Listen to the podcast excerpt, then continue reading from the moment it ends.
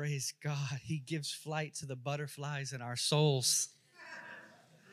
It's Him that soothes us and Him that excites us. He spreads joy like rain inside us. Does He not? And even when we're shattered, all our pieces fly to Him. It's just how the love relationship with the Lord is. Let me just, let me just add to that prayer. Father, though these are only syllables, I pray that they would carry the weight of the secret kisses we have shared. All these words, they belong to You, and because You live, so they do. We worship You. Amen. Amen. Look at, uh, turn to Psalm twenty-seven. While you're turning there, I'll tell you what the Lord spoke to me while I was waiting f- on your behalf for what He wanted to share tonight.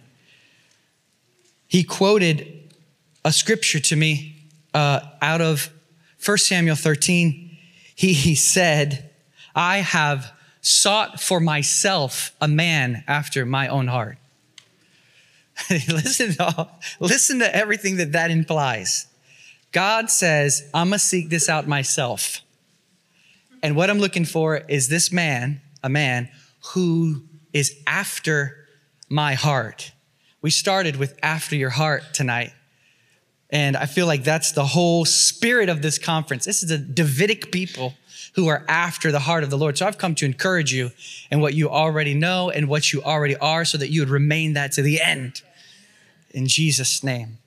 So these um, these words in Psalm twenty-seven, I, I believe, are the essence of what it means to be a man after God's own heart. Take a look at the fourth verse. Look at the first two words of the fourth verse. One thing. That's singularity. That's excluding everything else. It's actually the most exclusive you can be. One. This word only means a whole lot to me because it means the exclusion of everything else. To say only is really to say one thing, excluding all other things. The word only is very small, but it's very significant, especially here. One thing have I asked from the Lord, that will I seek. That one thing, singularity. I have one pursuit, one focus, one goal. I am single-minded. This is what I want. What is it? That I may dwell in the house of the Lord all the days of my life and behold the beauty of the Lord and to meditate in His temple. It's so funny. He says one thing and then He says three things. Are they three or are they one? It is one expounded upon. He says one thing. Have I, what is it that he wants? He wants to dwell in the presence of the Lord. He wants to live his life in the presence of the Lord. And that is done by beholding the beauty of the Lord. And that is done by meditation upon Him. As you meditate upon the Lord, your eyes open. As uh, one early church writer said, meditation forms the Ark of the Covenant in the soul. As you meditate upon the Word of God, your eyes begin to open. It's almost as if when your eyes close in this world, they open in the other one. I begin to meditate upon the Word of the Lord. Bam, you begin to see the beauties of the Lord, and that's how you dwell in His presence. It's a conscious awareness of His wonderful presence. So what the Lord is saying, I believe even tonight, is that you are a Davidic people who have one thing on their mind, one focus, and only people. Uh, there's an, an incredible book written by a woman that I respect highly by the name of Martha Kilpatrick. And the book is called Only. And she she says in the very first chapter that in order for Christ to be all, He must be only. And the reason why people don't find Christ as all is because He's not only. But if Christ be only, He'll be all. And, and you think about this statement and you say, how can Christ be all? I, I don't get it. How can Christ be all? There's many things in life. How can they all be put in a funnel and come out at the bottom? Jesus. How is that even possible? Well, let's just take a look for a second at what, what this looks like. Turn to Colossians chapter one. Just want to read a couple of scriptures to give it a groundwork, and we'll, we'll see how it all comes together. Colossians chapter one, listen to these words. He, talking of Jesus, is the image of the invisible God. You want to see God? Look at Jesus. He makes God visible. Praise God. He says here, uh, the firstborn of all creation. Some people get this mixed up and think that this means that Jesus was created. No, it means that he who created everything entered into the things he created. So he's the greatest of all things in the creation. Does that make sense? He's superior to everything that's created when he comes into his creation because he created it. That's all it's saying. He's the highest seat. And then so it goes here and it says, for by him, all things were created, both in the heavens and on the earth, visible and invisible, whether they're uh, uh, on the earth, visible or invisible, thrones, dominions, rulers, authorities, all things have been created through him and for him. Do you see? It's all been created by him, and the purpose of it is for himself. You say, Eric, what are you pointing this out for? Because this is why he can be only and all. This is how, because he is this massive and this all-inclusive. He is the full delectable spread, everything that you need in one. He has made it so simple. Everything that is needed is in one. I'll gladly exchange the many for the one. Wouldn't you? Because in the one we have all. A W Tozer said, when, when man finds God, he's not looking for anything because he's found it. In, in God, we have everything. So when we say only, we mean that he, he himself, he's more important than anything else, whether it be angels or, or whether it be giftings or promises or blessings. He's better than all these things. When we say only, we mean that not even my wife, not even my kids, not even my friends, not even my family can compare to this one who gives me everything that is needed in one. When, when, I, when we say all and only, we, we, We put our hearts together with David when he says, who in the skies is comparable to you? Who among the sons of the mighty is like you? You are God, greatly feared in the council of the holy, far above all who surround you. Who is like the Lord? You say, Eric, what's your point tonight? We want to be after his heart. We want to continue to remain after his heart. That's going to be only accomplished when we have him as everything. And that having him as everything is only if he's only. If he is the one thing. And I just, I can feel, even as I was praying for you guys earlier, I can feel how God longs to be longed for. He seeks to be sought. He waits to be wanted. I can, I can just feel it in my, in my bones. See, even living in the midst of this world and we're faced with all kinds of situations, it seems like every situation in my life, I'm sure it's this way in your life too, every situation I, I come to, I'm brought to a place where I have to face whether or not God is really enough for me. It doesn't matter what the situation is, what the end of that road is, is, is God enough for me? Is he, is he really just, is he enough for me just theoretically? Is he enough for me just theologically? Or is he enough for me actually? Is it an experiential reality that God is all? Or is it just the theological? Is it just the theoretical? See, we, we often collect things along the way. I wrote a couple of them down, like competitions or comparisons or frustrations or disappointments, offenses, hurts, betrayals, oh, questions, unbelief. We collect these things sometimes along the way. We don't even realize we've grabbed them. But every single one of these situations, no matter what the nature of it, brings us face to face with whether or not this be true.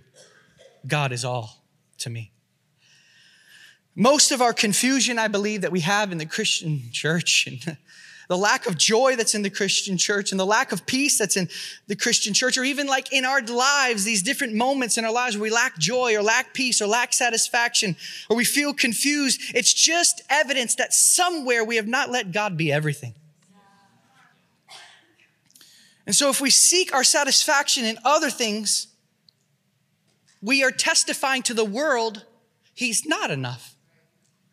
But if we are one thing people, who say, this is the one thing that I want. I want to live in your presence. Oh, by looking at your beauty, by meditating upon you, keeping you before me at all times, everything underneath you. I, I, I keep finding in my life that God brings me to these places where he wants to reveal something to me. It's almost like he taps me on my shoulder in life and he says, come with me, I want to show you something. Then when we get to the end, he just show, turns around and he's like, it's me. And then he says, follow me again. I want to show you something new. You walk with him, and then he goes, ready? It's me. Again and again, he just wants to continually show himself to us as our singular possession, and yet our universal solution. I feel like he watches sovereignly over every detail of your life and every detail of my life to see if we'll let him in as all again and again and again. We have this choice that I'm talking about, to be a people after his heart. We have this choice. It's ever and always before us to let go of all others and have him, or hold on to others and have them. This choice is always there in front of us. He will not force us, but he, he, he, he loves to wait and just see what you're, what we're, what we're doing and what's important to our hearts, hoping that soon enough we'll get tired enough and remember him. I don't know if you've been through that, but I've been through that many times where I just couldn't find where I was. What's going on, Lord? Where are you? And then all of a sudden, I just get tired of my own efforts and my own strivings, and I just, tired. And then I just remember, come to me, oh, ye who are weary and heavy laden, and I will give you rest. I'll be your rest for you. You know, it's funny that rest simply to me is this, Jesus saying, come to me and I'll do the rest. So he he seems to be waiting and watching, and actually like the like the bridegroom in Song of Solomon, peering through the lattice, looking for you and reaching his hand through the door, anything that he can find. I love that portion in the scripture where it says that the bridegroom comes to the windows, windows, plural. In other words, he doesn't just come to one window. She's not home. I'm leaving. He goes to every window. She's got to be here, looking for you in every window of your life. Trying to find, where, where are you? I, I desire to have you completely. Reaching his hand through the lattice in hopes that he will awaken the memory of his goodness to us. I love that portion of Song of Solomon. He, she won't wake up. Her, her heart is numb. She doesn't feel anymore. She's laying down. She's sleeping. She, she's satisfied with her life, and, and she's lost her satisfaction in him. And he reaches his hands through, hands through as, as one last attempt to get her attention. As if, if she can just see my hand, she'll remember me. You see, what's the significance of the hand? Maybe it's the nail-pierced hands. Maybe oil dripped through the hole in his hand. Remember how I died for you. And then when she sees his hand, you know what the Bible says? The scripture says her feelings were aroused for him. She remembers him. She remembers his goodness. She remembers that he saved her from her sins. He healed her, delivered her, set her free, that he is good in every way. She's seen it in his hands, and it arouses her feelings on the inside, and she gets up. Praise God. See, I feel like many times God even hides the future from us. And I think he does this on purpose because he's jealous for our attention. Because sometimes I think if he shows us what's coming, we'll forget him and go to what's coming. And maybe that's the reason why he didn't tell Abraham where they're going, because he didn't want to run the risk of losing his attention. I know where we're going. I got this. God says, I'm not telling you where we're going because I want to be all your attention. I'll get you there. Praise God. Often I, I think men replace God with God's goals. I've seen this happen many times, but he's jealous for all, he's jealous for all our hearts. Even, even the things that he has promised, he doesn't want to share the, the throne with. You say, how, how can, how can you separate the two? Well, you could look at Abraham and you see that all the promises God made to Abraham are in his son. And God sees one day when he goes to look down and make that precious, intimate eye contact that he used to have with Abraham. He looks down to see if they can have that love exchange that they used to have. And then when he looks at Abraham, Abraham's not looking at him anymore. He's looking at his son. And God says, this is a problem. As A W Tozer says, he wanted to save him from an un- uncleansed love. Take your boy up to the mountain and kill him. Why? Because I sit on this throne, unchallenged in the heart. So I think, I think that God was trying to save Abraham from cheating on him with the things he gave him. I find this often happening in the midst. But the Holy Spirit, I pray, will even tonight help us to recognize that he is all, and all can be found in this man, Christ Jesus, as it says in First Corinthians one thirty, he is unto us wisdom and sanctification. He is unto us righteousness. He is all the things needed in one. Praise God. And if we see this and believe this, then we'll stop trying to get him to do something or him for him to prove something. And we'll just enjoy and bask in what he is. And that's what I want to point at tonight. I think that's the essence of a Davidic heart. So the thing that intrigues me most in history as I look at things is, is this love relationship that you can see God has with different men in the Bible. Like, for instance, he has this love relationship with Abraham. He calls Abraham his friend. He calls, he says about Job, this is crazy.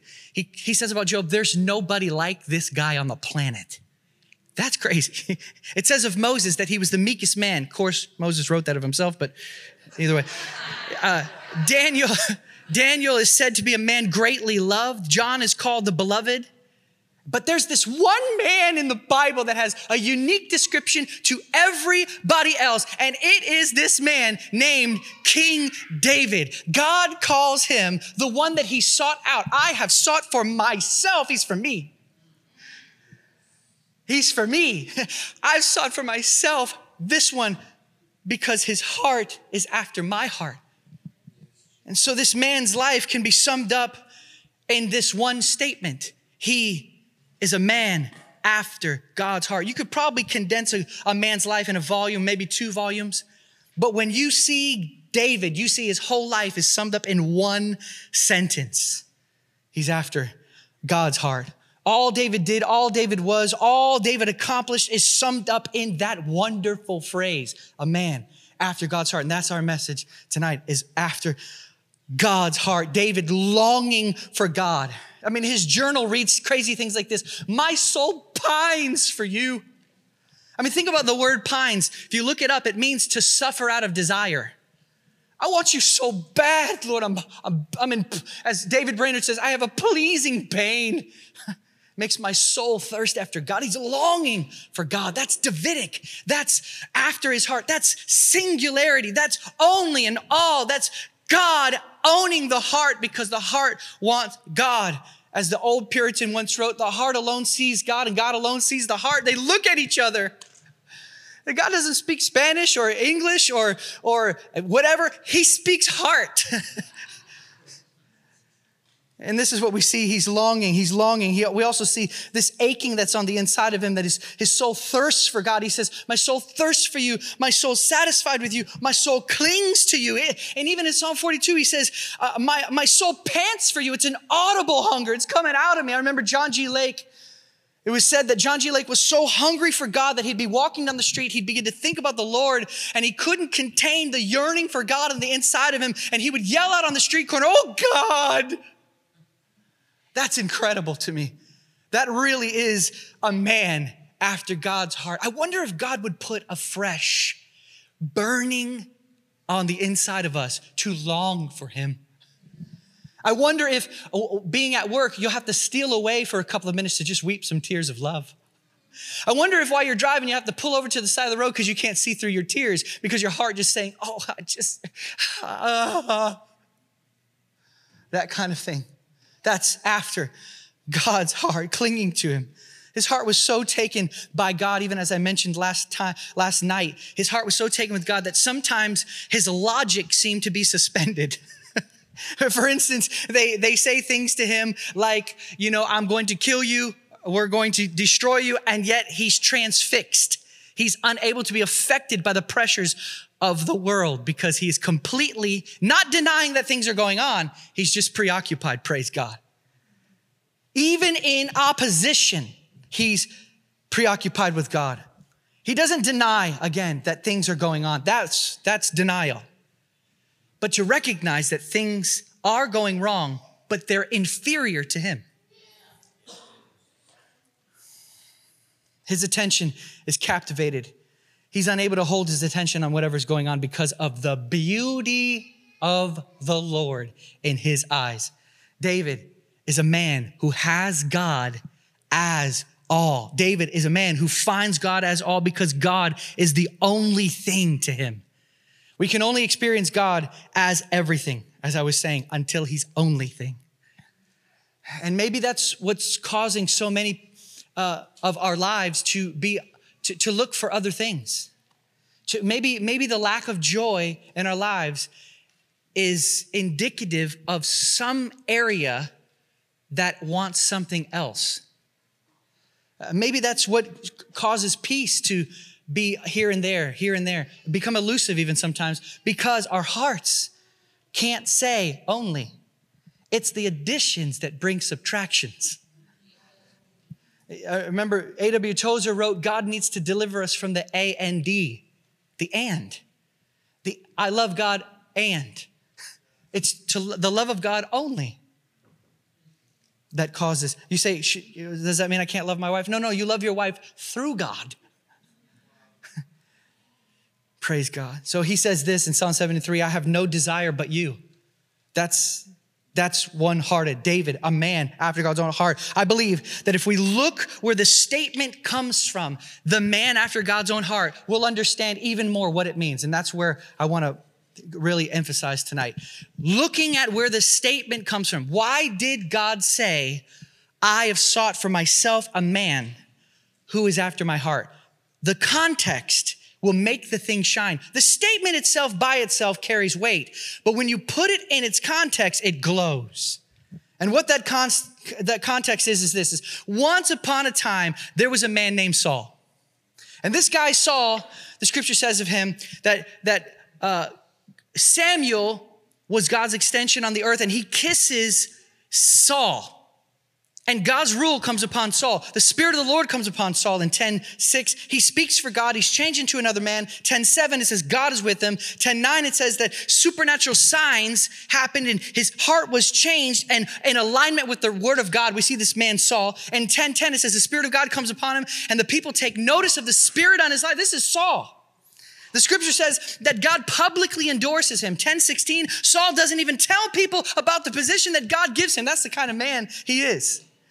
He doesn't even uh, talk about the testimony of the power of God on his life because he's not trying to draw any attention to himself. Saul, who has been so touched by God, he will not promote himself. That's where he's at. This is in chapter ten. Chapter ten, verse twenty-one, Saul's hiding from the exaltation as king among the people. He's not even looking to be recognized by men. This is what Saul's like. I remember when I was reading this with my daughter, we were reading, and she's listening about Saul, and she's just like, wow, he's a really amazing guy. And I said, yeah, yeah, he, he is, but let's keep reading. The Lord had chosen him. He stood out, not just physically, but he was unique among the people. ten twenty-six says, valiant men whose hearts God had touched rallied around him. Saul's gathering people to himself by the power of God. ten twenty-seven, worthless men speak out against Saul, and he won't even stick up for himself. He remains quiet. This is a different guy. ten, or sorry, eleven, verse six and eleven, it says that the Spirit of the Lord came upon Saul mightily to deliver the people in a supernatural way. God's using him. Verse thirteen, Saul stands up for those who spoke against him and he spares their lives. The people that spoke against him, he spares their lives. This is the kind of guy that Saul is. Verse fifteen or, or thirteen, verse four, news about him spread everywhere. God's power is on his life. It seems that Saul is favored, anointed, touched, and he's empowered. Then chapter thirteen comes. Everything looks like Saul is a G. He's the man. He knows God, and he's just like what God's looking for. Until something comes. It's called pressure. A lot of people can keep up the show for a while.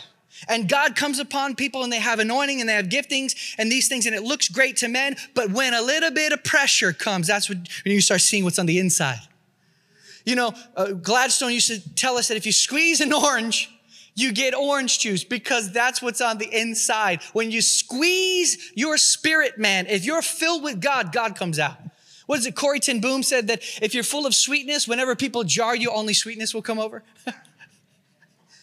What's on the inside? So uh, First Samuel thirteen five, the enemy comes with a great army. The army's ten times the sizes of his army. And look at this. This is where Saul changes. The pressure changes. There's nothing like pressure to expose if God is really enough for us. There's nothing like pressure to actually show you where your, your situation is. I remember reading Samuel Rutherford said that a barrel may look like it's full until you knock on it. The sound it makes shows you there's nothing in there. So some people may look like they're full, but God knocks on you just to show you where you are. Sometimes you think you're full until God knocks a little bit on you and say, man, you're a little empty. So pressure comes. See, we may tell everyone that our eyes are only on the Lord. We may do things that look like our eyes are only on the Lord, but we have our true motives exposed when pressure comes and God is silent. So Saul surrounded, commotion's going on. There's people, they're all looking to him. He's the leader. And I'm telling you right now, what you choose to do when God is silent is the greatest exposing of what really has all of your attention.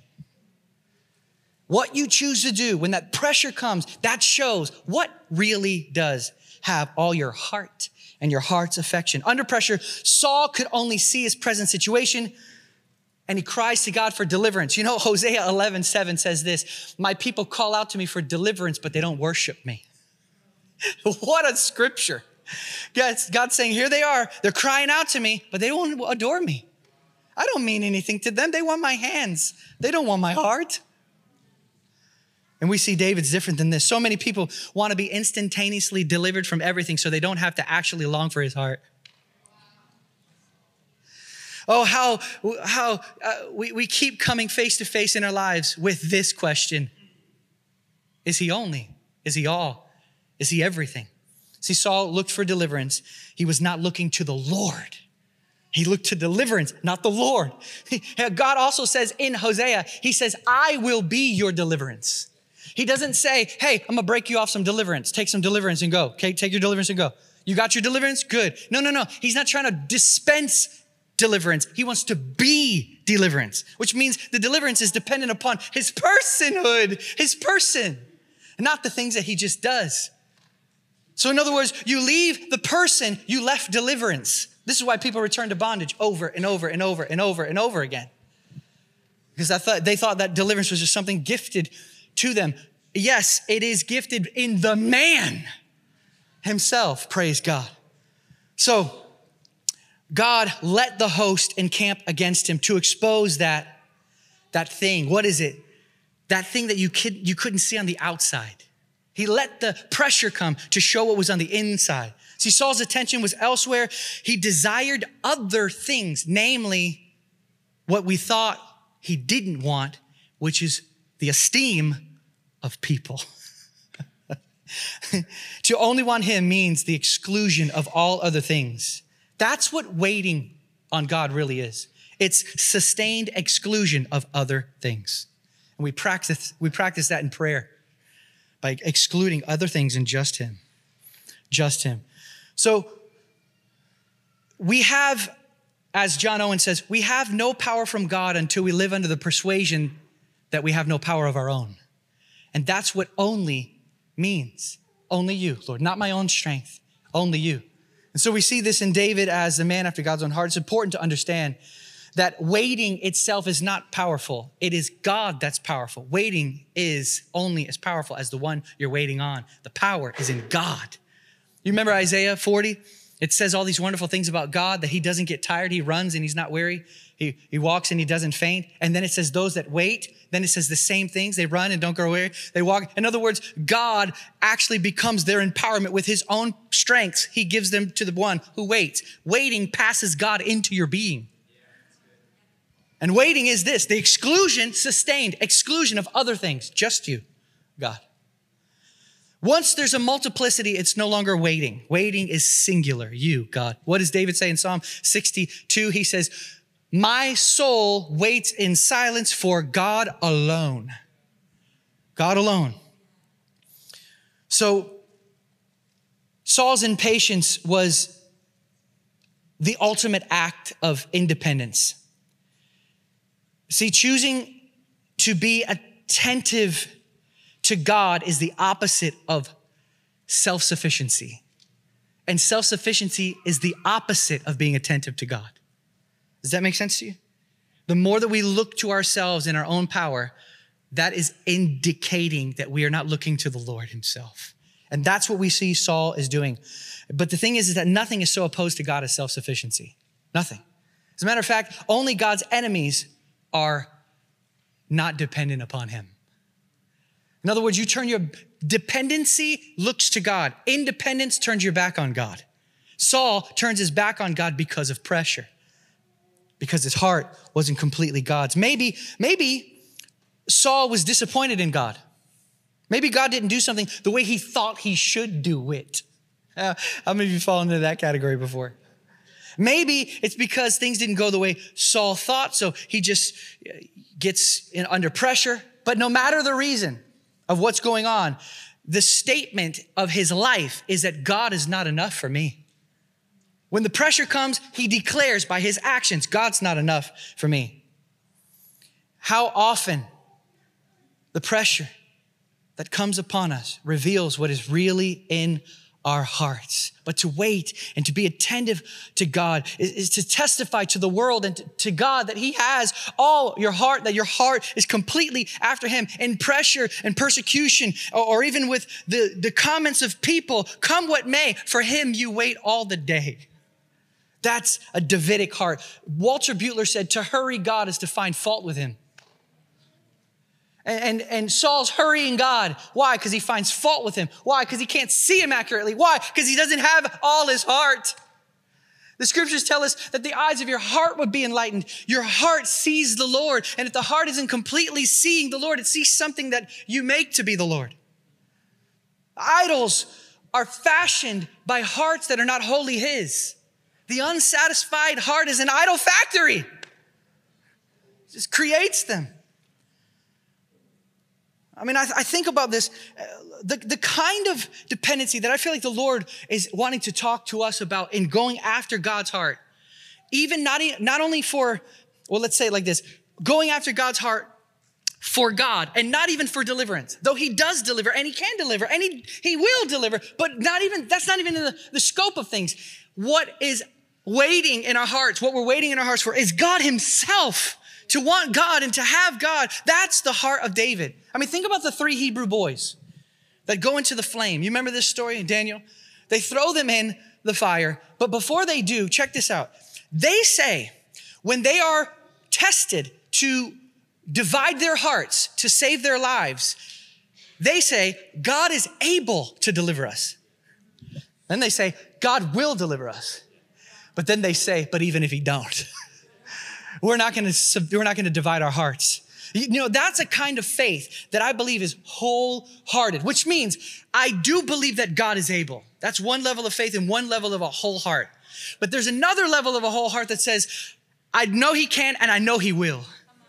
But then there's an even greater heart surrender that says, I know he can and I know he will. But even if he does not deliver me, I will not divide my heart.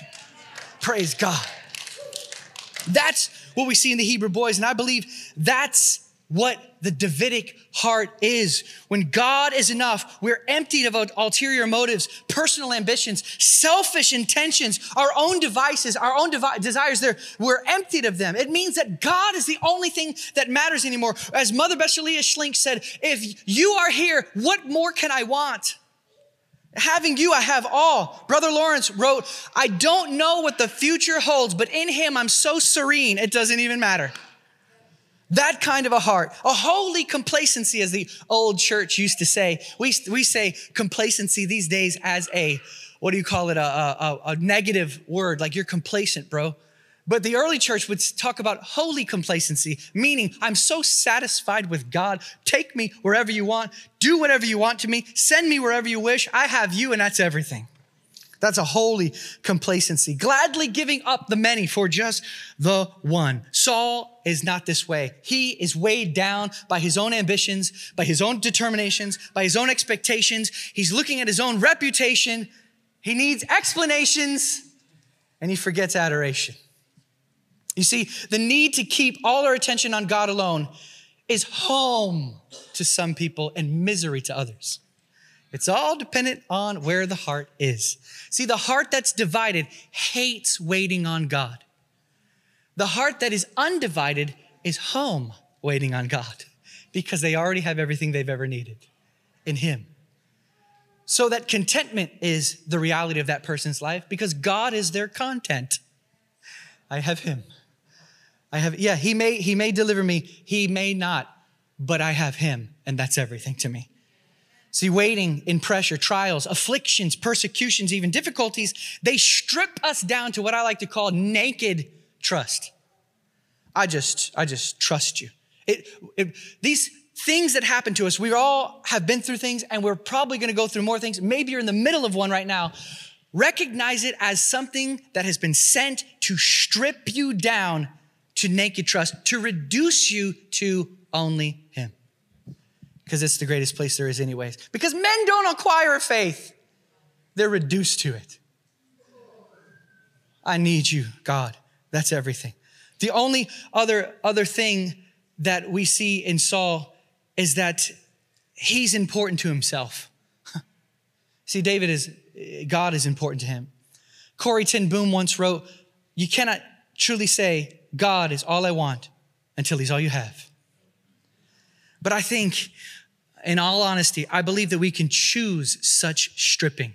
It's called spiritual espousals, as the early church would say. In other words, marriage to the Lord, forsaking all others, keeping only to thee.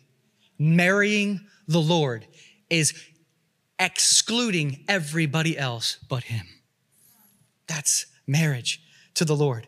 So we're created We were created for this. That's why you'll find the most joy here. You'll find the most peace here, the most satisfaction here in singularity. If your eye be single, Jesus says, your whole body will be full of light.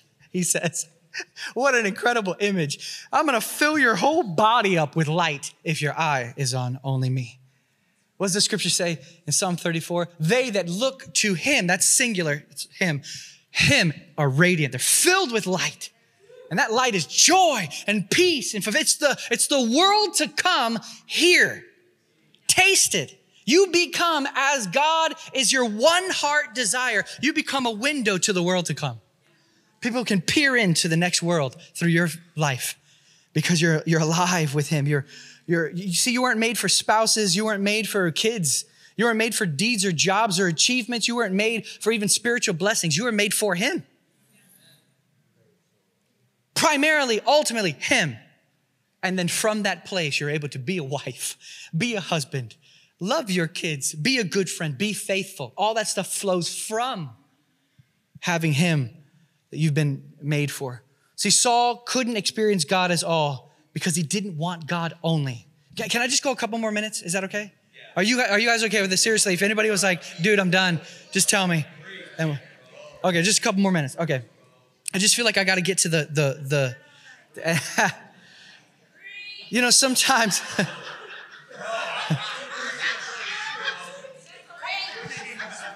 she, she's going to throw her shoe at me.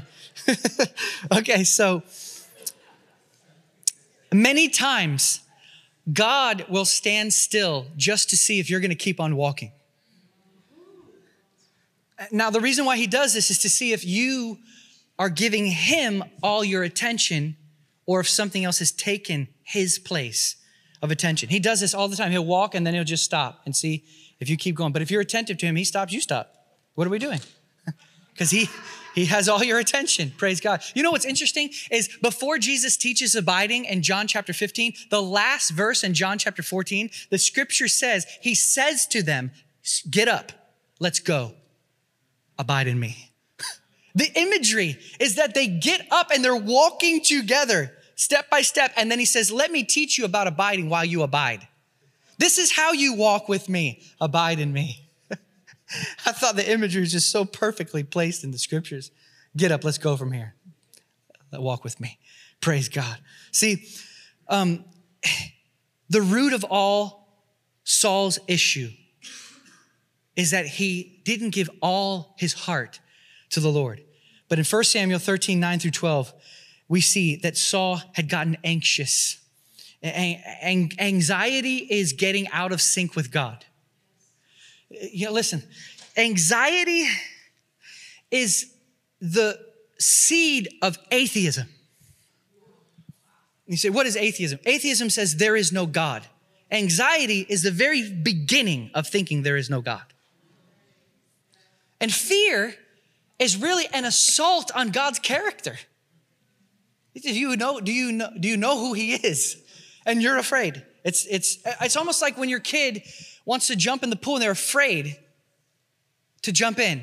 And you're like, I totally got you. Why are you, why are you afraid? Because you're so superior to them and you can catch them and you can hold them and you can keep them safe, but they're afraid. And you're wondering and almost offended. Like, are you think I would let you? Fear is an assault on God's character as the Father. Praise God. So Saul fears the people. This is what happens when God hasn't captivated your heart. People mean a lot more than they're supposed to. He was more aware of people's opinions than God's opinion. But God must be more valuable to us than our own names. Saul is intoxicated with his own legacy before the people that he, quote, forces himself to sacrifice to the Lord without the Lord. So he's still doing things externally, but he's doing them without the Lord. Side note, that's the essence of religion, service to the Lord without looking at the Lord. Even the right thing without God is evil. Because the thing that God, it, remember, remember what uh, Paul says? He says, yet not I, I am crucified with Christ, nevertheless I live, yet not I, but Christ lives in me. The life I now live, I live by faith in the Son of God who loved me and gave himself for me. What's he saying? He's saying the life that I live is no longer me, it's him. The I is completely gone. It is no longer I, that it's Christ. Which means even if you could obey God on your own, it wouldn't please him because he's only pleased by Jesus. So the I goes out. The old Paul, the new Paul, both gone. Christ lives. That's what matters, is the man Christ Jesus. But, but this is not what Saul's doing. Saul is still in the equation. That's why there's a problem. But when your heart is completely God's, you don't have it to move anymore or, or arrange. See, when you give your heart to somebody, you don't have it to give it to anything else anymore. It's gone. I've given my heart to you, Lord. How can I give it to another? I don't even have it. I gave it to you. That's what David is doing. I gave you my heart. So he's losing people. He's losing followers. He's trying to save his face. Listen closely. We always seek to save our faces when we stop seeking the Savior's face. Praise God. Keith Green, in his great song, said, "It's so hard to see when my eyes are on me." First Samuel thirteen, thirteen, Samuel shows up. Oh, I love Samuel. He shows up and he says, this is foolishness. Give me that sword. See, Samuel, then at that moment, so Samuel, Samuel steps up. He says, this is foolish. What you're doing, Saul, is foolishness. Your heart doesn't completely belong to God. And because of that, you've done all this stuff. You're antsy. You're all over the place. Give me that sword. The very next verse is where our wonderful statement comes from. I have sought for myself a man that is after my own heart, which means everything we just talked about with Saul, the opposite is in King David. Everything we just talked about, Saul, we see that to David, God is going to be enough. The one who loves him enough to look at him. David is the one who loves him enough to wait for him. David chooses such nakedness as trust in God and no other thing. The nakedness of putting everything else away and only wanting him. One thing have I desired. It's just him. So the picture would suggest that Saul's heart rose in pride in public while David's was adoring in private. Does that make sense? Yeah. Saul's looking for fame out in front of people, but David is alone with the Lord. See, Saul had the people's attention. David had God's attention. How many of you are after God's attention? See, Leonard Ravenhill once said, if you have the smile of God, what does it matter if you have the frown of men? But if you have the frown of God, what does it matter if you have the smile of men? Saul had the people's attention. David had God's attention. That's what really matters.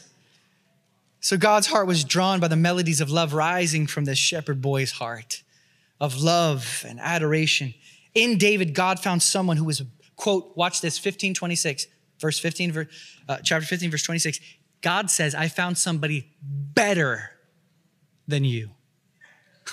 Can you believe that? That, he, that God would even say that. I got somebody who's better than you. Why? Because his heart did not belong to him, but David's did. Wow, that to me is, that's alarming, isn't it? The wonderful thing about knowing about David isn't that we would just know there once was a man named David. It's so that you can aspire to be that man also. What does that mean? It means you can choose to give all your heart to the Lord, or you can choose, like Saul, to withhold it from him. It's very interesting to me that the very situation that Saul found himself in, the very situation Saul found himself in, where a host encamps against him, David writes about in Psalm twenty-seven, and this is where we'll close the final bit. So we started with Psalm twenty-seven, and we're going to end with Psalm twenty-seven. Maybe the crew can come up. But remember what we just talked about. Saul started good. When the host encamps against him, what does he do? He crumbles. David writes in Psalm twenty-seven, he writes, "Though a host encamps against me, my heart will not fear. Though war rise against me, in spite of this, I will be confident. One thing have I desired or asked from the Lord, that I may dwell in the house of the Lord all the days of my life, to behold the beauty of the Lord and to meditate in his temple." You see, Saul had pressure and it crumbled him. David had pressure and his confidence was in this: I only want you, God. And that is a Davidic people. That's a people whose heart is completely after the Lord. And so my encouragement to you tonight, with all these variables that I've put out, is to put them all down into one thing, which is this. Let's choose tonight fresh that all, every corner, piece, cavern of our hearts would be completely given to God. Because I prophesy to you, pressure's coming. Pressure's coming. And when that pressure comes, if your heart is not his, you will crumble. But if your heart can be given to God, when pressure comes, you'll say, "One thing have I desired of the Lord, and that will I seek after, that I may dwell in the house of the Lord all the days of my life."